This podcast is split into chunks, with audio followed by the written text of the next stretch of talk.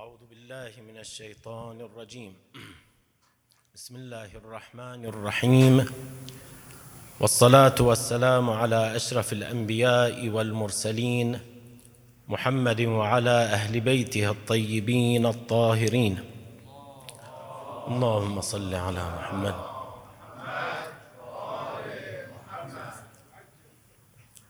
ورد عن أبي عبد الله عليه السلام أنه قال في بيان الهدف أو الدافع لهذه الحركة المباركة التي قام بها. وهي الفقرة المشهورة التي وردت في بعض المصادر. وهي قوله عليه السلام إني لم أخرج اشرا ولا بطر بطرا ولا مفسدا ولا ظالما. إنما خرجت لطلب الإصلاح في أمة جدي. أريد أن آمر بالمعروف وأنهى عن المنكر وأسير بسيرة جدي محمد صلى الله عليه وآله. اللهم صل وسيرة أبي علي بن أبي طالب عليه السلام.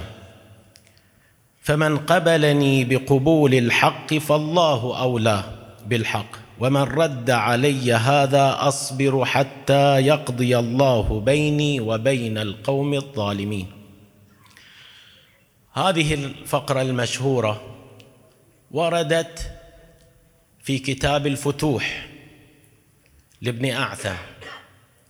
ولعل كل من ذكرها إنما أخذها من هذا الكتاب. مع أنها مشهورة هذه الرواية منسوبة إلى الإمام الحسين إلا أن المصدر لعله الوحيد لها هذا الكتاب. لكن مضامين هذه الرواية موجودة في بعض كلمات الإمام الحسين بمعنى أن القرائن التي يمكن لو جمعناها اطمأن اطمأن القلب بصدور هذه الرواية عن الإمام. في هذه الليلة نتكلم عن الدافع الأساسي لثورة الإمام الحسين عليه السلام. الحديث عن حركة الإمام الحسين له عدة جوانب وعدة أبعاد يمكن أن تذكر. لكن الكلام في الدافع الأساسي مع اختلاف الآراء فيما هو الدافع لحركة الإمام الحسين يعطينا بصيرة عن طبيعة التغيير الاجتماعي الذي أراده الإمام. ما يمكن إحنا نجعل نفس الأمر بالمعروف والنهي عن المنكر هو الدافع. الدافع شيء آخر حرك الإمام الحسين. نفس حركة الإمام هي أمر بالمعروف. هي نهي عن المنكر لكن ليست هي الدافع. إحنا نحتاج نفسر هذه الحركة. تحتاج تفسير خاصة بأن نفس هذه طبيعة الحركة الحسينية. أشبه بالعملية الانتحارية. ولذلك بعض النواصب ذكروا بأن الإمام خرج عن دين جده فقتل بسيف جده. ذلك تحتاج إلى تفسير. لماذا أخرج العيال؟ لماذا توجه إلى الكوفة مع علمه القطعي بمقتله؟ حتى الرضع أخذهم. هذه العملية تحتاج إلى تفسير. من خلال التفسير يمكن نستخلص مجموعة من النتائج.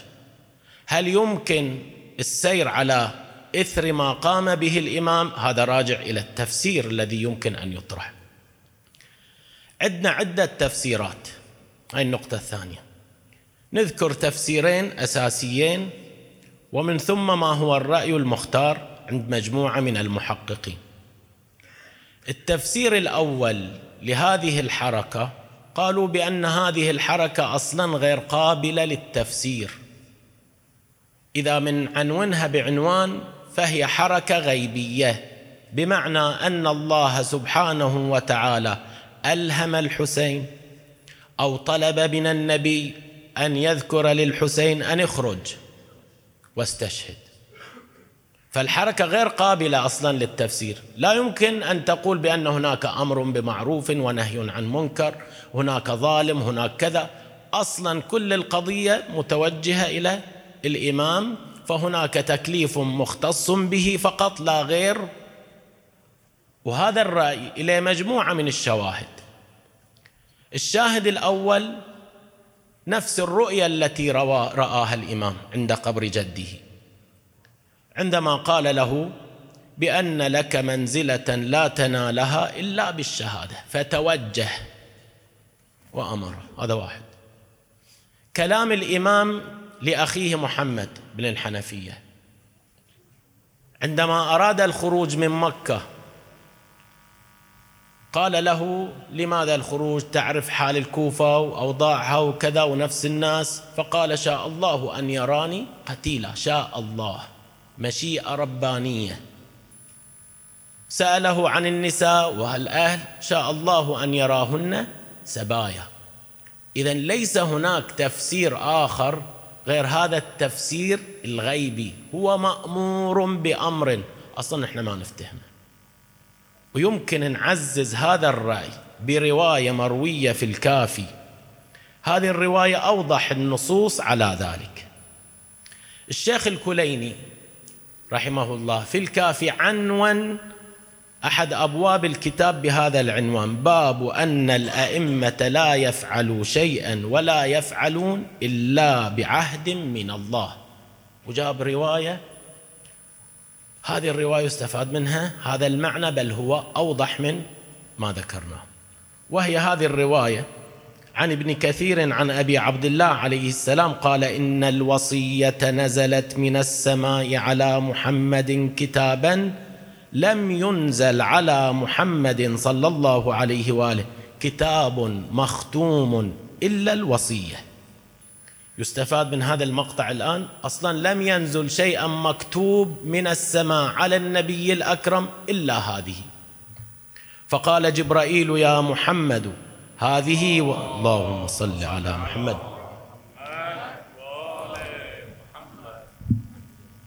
يا محمد هذه وصيتك في أمتك عند أهل بيتك.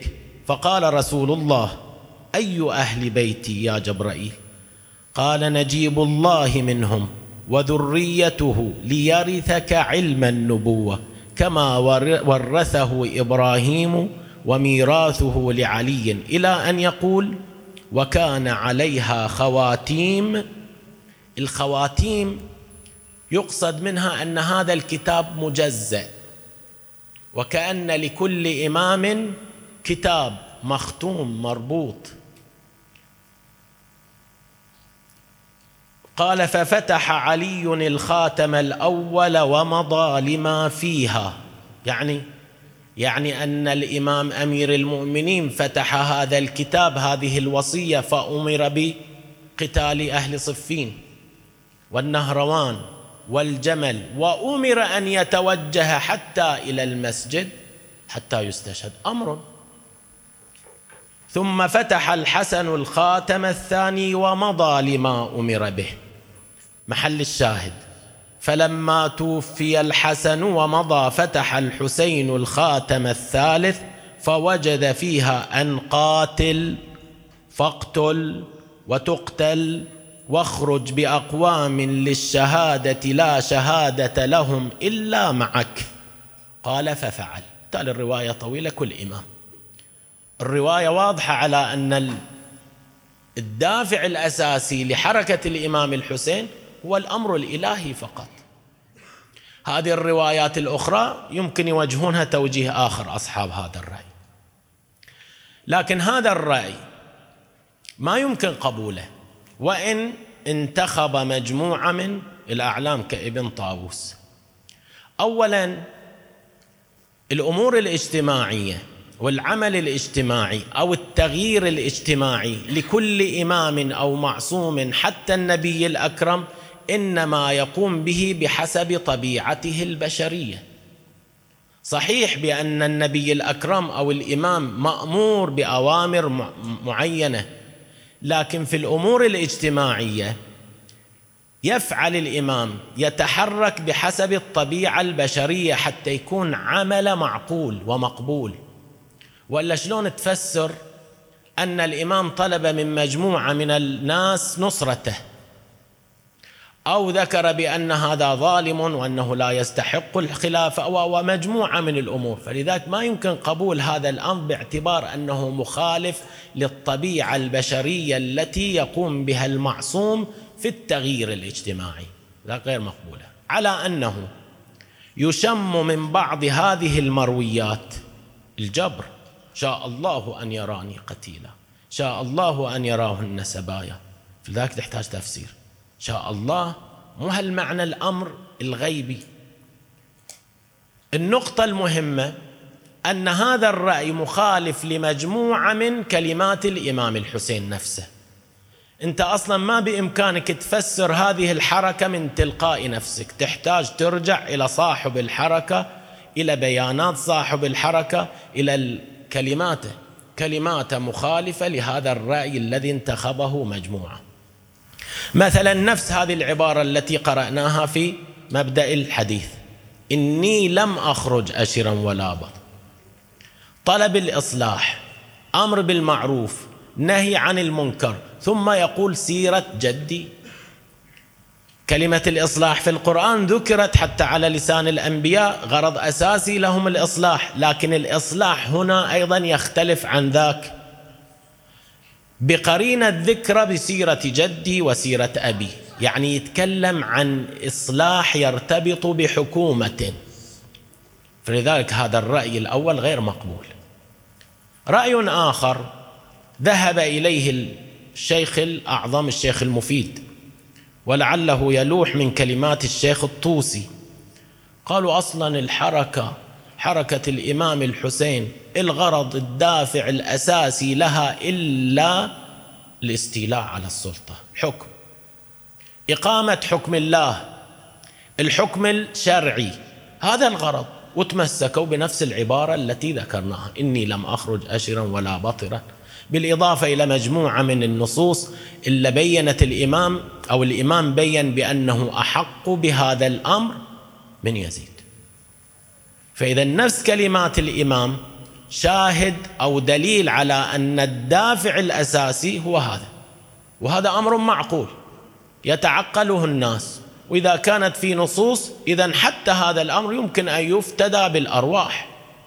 لأن هذا طريق وهدف وأسلوب للوصول إلى حكم الله وإقامة العدل. ما في مشكلة؟ هذا الرأي الثاني. لكن هذا الرأي الثاني يبتلي بمثل ما ابتلى به الرأي الأول من جهة أنه مخالف لبعض كلمات الإمام. الإمام لما ذكر شاء الله أن يراني قتيلا خب إحنا ما نرفضها. إحنا نحتاج هذه الكلمة ونفسرها ونجمع بين الكلمات. حصر الهدف والدافع بإنشاء الحكومة الشرعية مخالف أصلا للواقع في ذلك الوقت. صحيح هم يتبنون أو يتمسكون أصحاب هذا الرأي بأن الإمام بعث بالكتب إلى أهل الكوفة بل أيام معاوية. في زمن معاوية كانت الكتب تأتي للحسين ويطلب منه أن يخرج على ذلك الطاغي. في ذلك الوقت. فتمسكوا به. لكن هذا مجرد هذه النصوص غير كفيلة لبيان هذا الأمر هذا الرأي. الإمام في مجموعة من النصوص بين هدف أيضا مثلا عندنا رواية يقول بأنه لما سئل عن لما أرادوا منه أن يمتنع.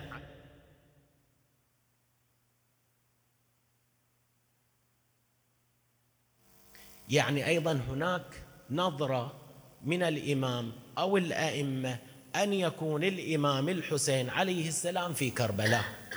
هاي ما يمكن تغض النظر عنه. لذلك هذا الرأي أصلا ما يمكن قبوله. الرأي الثالث. نقول يمكن أن نمزج الرأي الأول مع الرأي الثاني.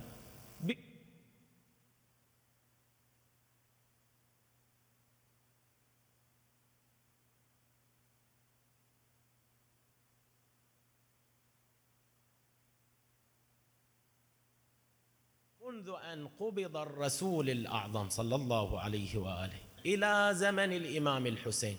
ماذا آلت إليه الأمور؟ ما يمكن أنت تنفصل عن التاريخ. الجماعة كانت القرشيين أهل قريش. إحنا عندنا بعض الأشياء.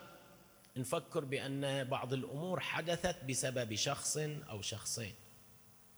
بعض الأسماء الكبيرة واللامعة إنما جيء بها جابوا بها الكبار.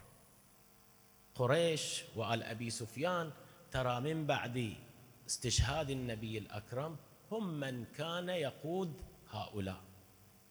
ما يمكن يكون أبو سفيان الخليفة ما يمكن يكون فلان وفلان فلا بد تكون في واجهة. أيضا التحريف الذي وقع على الإسلام أحكام شرعية مجموعة من الأمور التي ترتبط حتى بالحكم والولاية ما كانت يعني تبدل الأمر اعتباطا وإنما هناك تخطيط واضح لتبديل الإسلام. لذلك إحنا عندنا هدف أساسي. الإمام الحسين عليه السلام نظر إليه وهي بيضة الإسلام. بتعبير البعض الآخر حوزة الإسلام. يعني شنو بيضة الإسلام؟ نقول بأنه لو تعرضت بيضة الإسلام للإعتداء والخطر فيجب على الجميع أن يهب. النفس ما إليها أي قيمة أمام حوزة الإسلام أو بيضة الإسلام. يعني شنو بيضة الإسلام؟ هذه استعارة أو كناية. أنت إذا أخذت البيضة بيضة الطائر مع عدم وجود بيضة لا يمكن أن يكون هناك طائر. هذه كناية بيضة الإسلام كناية عن حفظ أساس وأس الإسلام. الإمام الحسين الغرض من استشهاده والدافع من حركته مع أنه يعلم بمقتله كان الأساس عدة أمور. أولا إرجاع هذا الوهج الموجود عند المسلمين. في زمن الرسول الأعظم صلى الله عليه وآله كان الناس يعشقون الشهادة. كان الجميع يطلب من النبي الأكرم أن يدعو له ليستشهد. أحد الشبان في عصر النبي الأكرم صلى الله عليه وآله. اللهم صل على محمد. شكى البعض شكاه إلى النبي. فلان من الناس شاب عشرين أقل. لون أصفر ضعيف كذا. ذابل الجسد. ابتعد عن الدنيا فشكوا إلى النبي الأكرم. النبي طلبه. لما جاء إلى النبي قال له كيف أصبحت؟ فأجاب أصبحت ولي رب فوقي وأخذ يشرح إليه أوضاع الجنة والنار والعذاب. يقول هذا يقين. إن بعد ما شرح له يقول كأني أرى الميزان وضع وكذا وإلى آخر. فالرسول الأعظم استبشر وقال له هذا يقين. يقول يقول ظل على يقينك. فسأل فسأله هذا الشاب سأل النبي الأكرم مع صغر سنه أن يستشهد فاستشهد.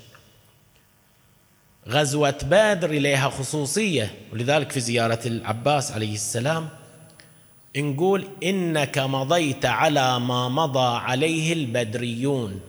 بدريون عشاق للشهادة. عشاق للدفاع عن الإسلام. لو لم يبرز أو لو, لو لم يدافع هؤلاء في يوم بدر لانتهى الإسلام. فلذلك في مقايسة بين أنصار الحسين عليه السلام وبين العباس وكذا بين البدرين هذه المقايسة من هذه الجهة. وأنهم احبوا الجهاد حق جهاده. هذا حق الجهاد إلى موضوع آخر. نأتي في ليلة أخرى مبين المقصود من عبارة وجاهدوا حق جهاده. ما المقصود منه هذين أهل بدر وأصحاب الحسين عليه السلام. فلذلك هذه الحالة أصبحت نادرة ما موجودة في ذلك الزمن. لم يكن للناس عزم وإرادة على التغيير أصلا. هذا واحد. اثنين من الأمور التي كانت منتشرة في ذلك الزمن هو نسيان الإسلام أصلا. الإمام الحسين عليه السلام. من بعد استشهاد الإمام الحسن من بعد استشهاد الإمام الحسن إلى وقت خروجه من مكة إلى كربلاء كان يكرر دائما الفضل فضل أهل البيت مكانة أهل البيت. هذا يعني بأن الناس نسوا أصلا من هم أهل البيت. بين مكانتهم فضلهم حقهم كذا. يبين أصلا. الرواية تقول بأنه كانت تضرب له فازة خيمة في منى أو في عرفة في مكة طوال بقائه في ذلك الوقت. وكان يخطب ويعلم الناس أغلب تعليمه كان بيان هذا الحق. الناس نسوا. والحال أن بيان الإسلام إنما يكون من طريقهم. هذا شيء نسوا. الأمر الثالث تعمد الخلفاء. تعمد هؤلاء. إزاحة مجموعة من الأحكام فلذلك ما يبقى من الأحكام لو, ب... لو رضي الإمام الحسين بهذا الوضع لم يبقى شيء أصلا للإسلام. أس الإسلام يذهب. فلذلك الإمام الحسين يحتاج إلى أن يهز ضمير الأمة. أولا هو جاء بحركة مقبولة ومعقولة يعني يمكن أن يتعقلها الناس. لكن مجرد العقلانية غير كافي. لو كان الإسلام مجرد أمور قابلة للتفسير العقلي والطبيعة العقلائية هذا ما يكون إليه وهج وحرارة. حرارة قتل الحسين في بعض التعابير هذه ما نشأت عن التفكير وعن العقل أصلا. إحنا نحتاج إلى العقل لكن نحتاج إلى عاطفة. خرج أخرج الإمام النساء والأطفال وكذا حتى يصدم هذه الأمة. فلذلك حركت مع أنها قابلة للتفسير لكن أيضا هناك شيء آخر يرتبط بالغيب. ما يمكن تفصل هذه الحركة عن الغيب. ولذلك عندنا روايات عجيبة عن حب الحسين معرفة الحسين. مثلا بعضها تذكر بأن حب الحسين لمحبة الحسين يقول آه، محبة الحسين أو معرفته هذه أمر مكنون مكنون محفوظ بل حتى عبارة إن لقتل ولدي الحسين حرارة في قلوب المؤمنين لا تبرد. أي حرارة هذه اللي تفسرها أنت بالعقل؟ ما يمكن. فلذلك هذه الحرارة التي ذكرت هذه ترتبط بالغيب. ولذلك يمكن تفسيرها بهذا المعنى. بأن هذه الحرارة وهذا الوهج وهذا الشعور اللي يعيش الإنسان المؤمن إنما هو أمر تكويني. يعني مو كل شيء ارتبط بحركة الحسين. الله سبحانه وتعالى هو الذي تدخل في ذلك. وإلا حتى إحنا لو نقرأ الروايات اقرأوا كامل الزيارات. في هالأيام تزدادون معرفة بالحسين. هذا الكتاب العظيم لابن قولوي عندنا رواية من الروايات تبين لنا وهذه مجموعة من الروايات. ترى عندنا مجموعة من الروايات تتكلم حتى تكون تشوفوا هذه العاطفة موجودة وإلا الملائكة في بعض الروايات نزلت تطلب نصرة الحسين. الجن بعض أفراد الجن نزلوا وطلبوا من الحسين أن ينصروه رفض. مجموعة مجموعة من الروايات مو رواية أو رواية نعتقد بها. نعتقد بها إحنا كشيعة نعتقد بها لكن الإمام الحسين لم يقبل لم يقبل باعتبار أن هذا هذه الديمومة لهذه الحركة هذا الوهج الخاص والعاطفة ما يمكن أن يصل إليها أحد عن طريق عقلاني بل تحتاج إلى العاطفة والعاطفة مرتبطة بهذه البشاعة التي قتل بها الحسين عليه السلام. في الرواية اولا عندنا إحنا مجموعة من النصوص تبين الطريق العقلاني بالإضافة إلى الروايات الأخرى اللي تبين العاطفة. وعلى الإسلام السلام إذ قد بليت الأمة براع مثل يزيد. على الإسلام يقول السلام. على الإسلام يعني لا رسم له حتى. بعض الأحيان الصورة موجودة المضمون ما موجود. لا مضمون ولا صورة ولا شكل لو قبل الإمام. ولقد سمعت جدي رسول الله صلى الله عليه وآله يقول الخلافة محرمة على آل أبي سفيان. يقول أيضا في مورد آخر يبين احقيه هذا المنصب لمن؟ إنا أهل بيت النبوة ومعدن الرسالة ومختلف الملائكة وبنا فتح الله وبنا ختم الله ويزيد رجل فاسق شاء إلى آخر. هذه العبارات إنا وإنا بيان هذا الموقع الذي نوسي ولذلك الإمام زين العابدين يقول ليس في مكة والمدينة عشرون يحبون أهل البيت. عشرين ما في. لذلك لاحظ أنصار الإمام ولا واحد لا من مكة ولا من المدينة. إذا كان من المدينة هم أهله أهل بيته وإلا أصلا ما موجود. حتى الرواة عن الأئمة في الفقه في العقائد مو مدنيين. ولا كوفي ولا كر ولا مكيين كوفيين بصرة واز كذا قم. هذا الموجودين فلذلك الإمام اضطر أن يبين هذا الأمر المنسي. في الرواية السيد الرضي يروي هذه الرواية عن جعفر الطبري الشيعي عن الواقدي وزرار بن صالح قالا لقينا الحسين بن علي عليه السلام قبل خروجه إلى العراق. بثلاثة أيام فأخبرناه بهوى الناس بالكوفة وأن قلوبهم معك وسيوفهم عليه فأومأ بيده نحو السماء ففتحت أبواب السماء ونزلت الملائكة عددا لا يحصيهم إلا الله تعالى فقال لولا تقارب الأشياء كلام الإمام. لولا تقارب الأشياء وحبوط الأجر لقاتلتهم بهؤلاء. ولكن أعلم يقينا أن هناك مصرعي مو أمر عقلاء اذا قل أعلم بأن هناك مصرعي ومصرع أصحابي ولا ينجو منهم إلا ولدي علي.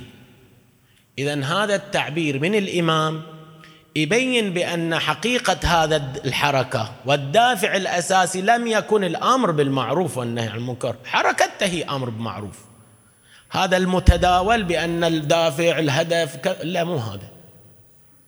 الدافع الأساسي هي نفس الأوضاع. الدافع الأساسي هو تهديد الإسلام. هذا الدافع الأساسي. أصلا الأمر بالمعروف والنهي عن المنكر معلول لذاك الأمر. لكن اختلطت الأوراق والناس كذا. صحيح هذا أمر. أصلا تفسير حركة الإمام الحسين بأنها أمر بالمعروف والنهي عن المنكر فقط تجعلها مؤطرة بهذا الإطار. طبعا التفسير الأول لو أخذنا به التفسير الغيبي هذا ما نقدر تستفيد منه اي شيء أنت. بخلاف الرأي الثاني أو الرأي الثالث يمكن أن يستفاد منه أحكام شرعية ترتبط بالأمة. هل يمكن للناس للمجتمع للفقيه أن يحكم بحكم مثلا مشابه لما قام به الإمام أو لا؟ هذا يختلف باختلاف ما هو الرأي والتفسير. لذلك التفسير الثالث هو أولى بالقبول. جمع بين أمرين العاطفة والثاني وذلك الإمام الحسين عليه السلام. انت لاحظوا حركته الغريب في الروايات بأن مقتل الحسين كان أمرا متواترا حتى في زمن النبي حتى في زمن أمير المؤمنين. إذا بتقرأ أو بتحصر روايات مقتل ما قبل الواقعة ما قبل الواقعة. روايات عندنا تفوق حد التواتر. حتى عمر بن سعد هذا جاء إلى أمير المؤمنين مرة من المرات فقال بأن الناس يقولوا بأنه يشير يشار إليه ويقال هذا قاتل الحسين.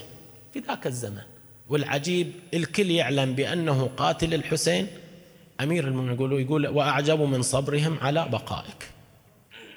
يعجب الإمام الإمام أمير أم سلمة روت فاطمة روت. سلمان والمقداد النبي الأكبر مجموعة من الأصحاب والأئمة قبل وقوع الواقعة. فلذلك أمر قتل الحسين أمر مفروغ عنه.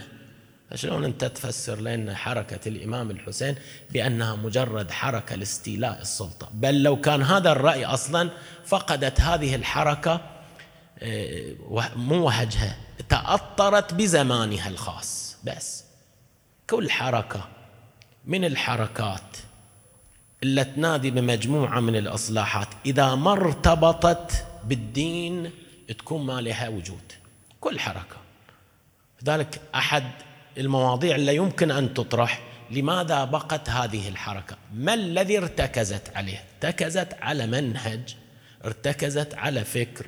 كل حركة ما إليها أي قاعدة لا بقاء لها. حركة الإمام الحسين بينها قواعدها. حتى هذه العبارة اللي ابتدأنا بها المطلب. صحيح يمكن أن يستفاد منها بأن الإمام كان غرض الظاهري هذا المعنى حتى نجمع بين الرأيين الغرض الظاهري إقامة الحكم.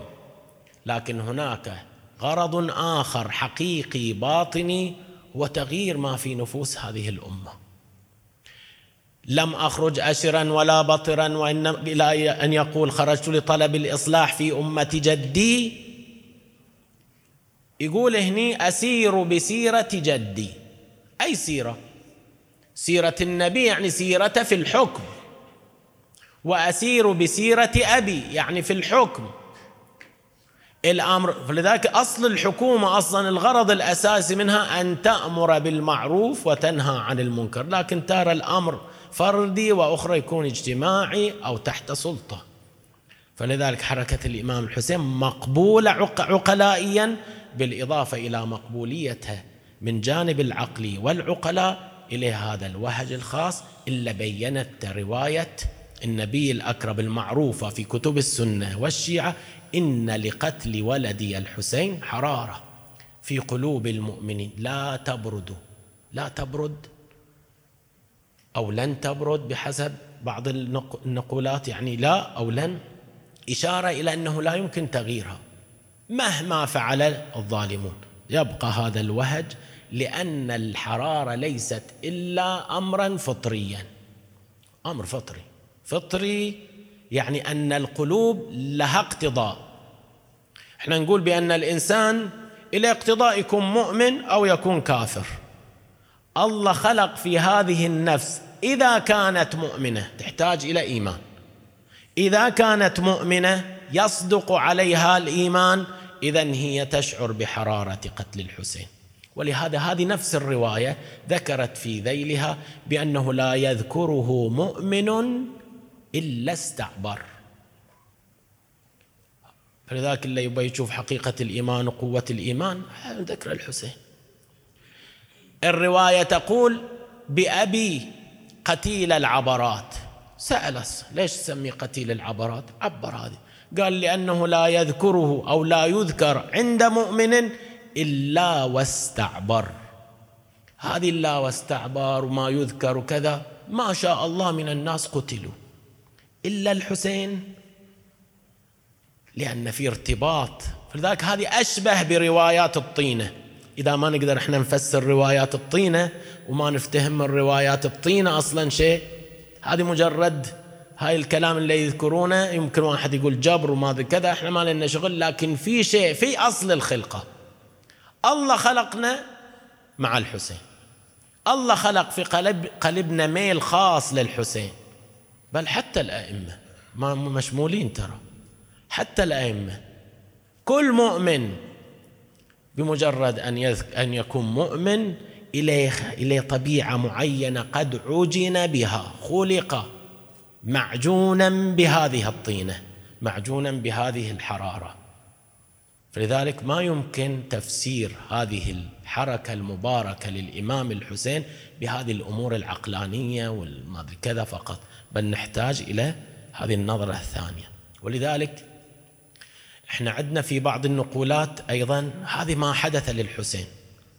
حذاري من أن ترفض الروايات إحنا عندنا مجموعة من الشباب يقول بأن بكت السماء على الحسين أربعين يوما وبعضها ذكرت بأنه لا يرفع لم يرفع حجر ولا مدر إلا ورؤي تحته دما عبيطا. يوم قتل الحسين قالوا هذه مجرد إشارة إلى عظم الفاجعة وإلا ما في شيء.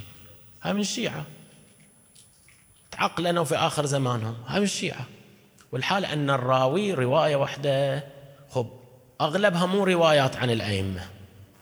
هذه مو روايات عن الأئمة وإنما نقلها من رآها. أحدهم يقول رآها في فلسطين في ذلك اليوم وبعضها في الكوفة وإلى آخر. هذه الرواية تشير إلى أمر تكويني مرتبط بنفس قتل الحسين. عندنا في النصوص أنه لم ترى هذه الحالة إلا يومان يوم ان قتل أمير المؤمنين عليه السلام ويوم مقتل الحسين عليه السلام. فلذلك أصل الكون أصلا كامل. الكون كله مرتبط بالحسين ومصيبة الحسين. أصل الكون. هذا أمر تكويني لا بيدي أنا ولا بيدك أنت. بكاء عجيب. اقرأ وقد اكرر كامل الزيارات اقروه فيما يختص بالإمام الحسين. تزدادون معرفة بالحسين. في الروايات في هذا الكتاب تشير إلى أصل البكاء غريب عجيب. من بكى أو تباكى له الجنة. روايات أكثر من رواية الجنة. بأنه يبقى معه أو له بعض الملائكة تحفظه حتى يموت وتزفه إلى الجنة. رواياتنا. هذه من وين هذه؟ هذه ما يمكن انت تفسرها بطريق عقلائي لأن ما قام به الإمام الحسين ما يمكن فهمه أصلا بالنظره العقليه يمكن تفسيره. لكن هذا التوجيه لا ينفصل عن ذلك الأمر العاطفي. نكتفي بهذا المقدار والحمد لله رب العالمين.